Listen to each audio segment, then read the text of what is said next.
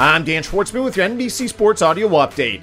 Big trades going down in Major League Baseball at the trade deadline Tuesday as the New York Yankees have acquired starter Frankie Montas and reliever Lou Trivino from the Oakland A's for pitcher JP Sears and three prospects lefty Ken Waldichuk, righty Luis Medina, and second baseman Cooper Bowman. New York also acquiring Chicago Cubs reliever Scott Effross for minor league pitcher Hayden Wesneski earlier in the day. Meanwhile, the Milwaukee Brewers have traded four time All Star closer Josh Hader to the San Diego Padres for closer Taylor Rogers, lefty pitching prospect Robert Gasser, outfielder Esteury Ruiz, and pitcher Dinelson Lamet. Elsewhere, the Athletic reports that the Baltimore Orioles have dealt outfielder Trey Mancini to the Houston Astros, while the Atlanta Braves have designated for assignment infielder Robinson Cano. The Atlanta Braves have locked down third baseman Austin Riley with a massive 10 year, $212 million contract that includes a $20 million team option for 2033. The first time All Star is hitting 301 this season with 29 home runs and 68 RBIs. 10 games on the Major League Baseball schedule with just two matchups featuring both teams with 500 better records as the New York Yankees welcome in the Seattle Mariners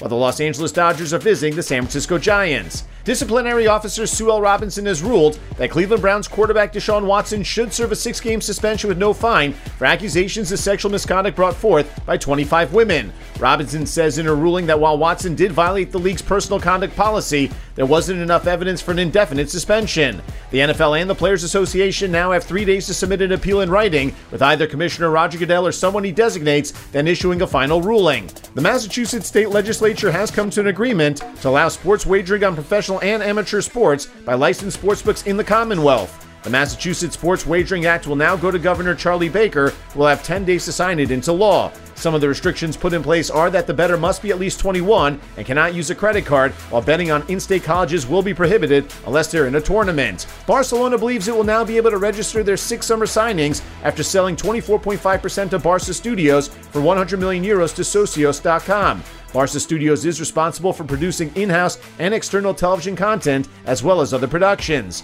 Barca has brought in two free transfers while bringing in three others for fees totaling over 150 million euros while also re signing Ousmane Dembele. With your NBC Sports Audio Update, I'm Dan Schwartzman.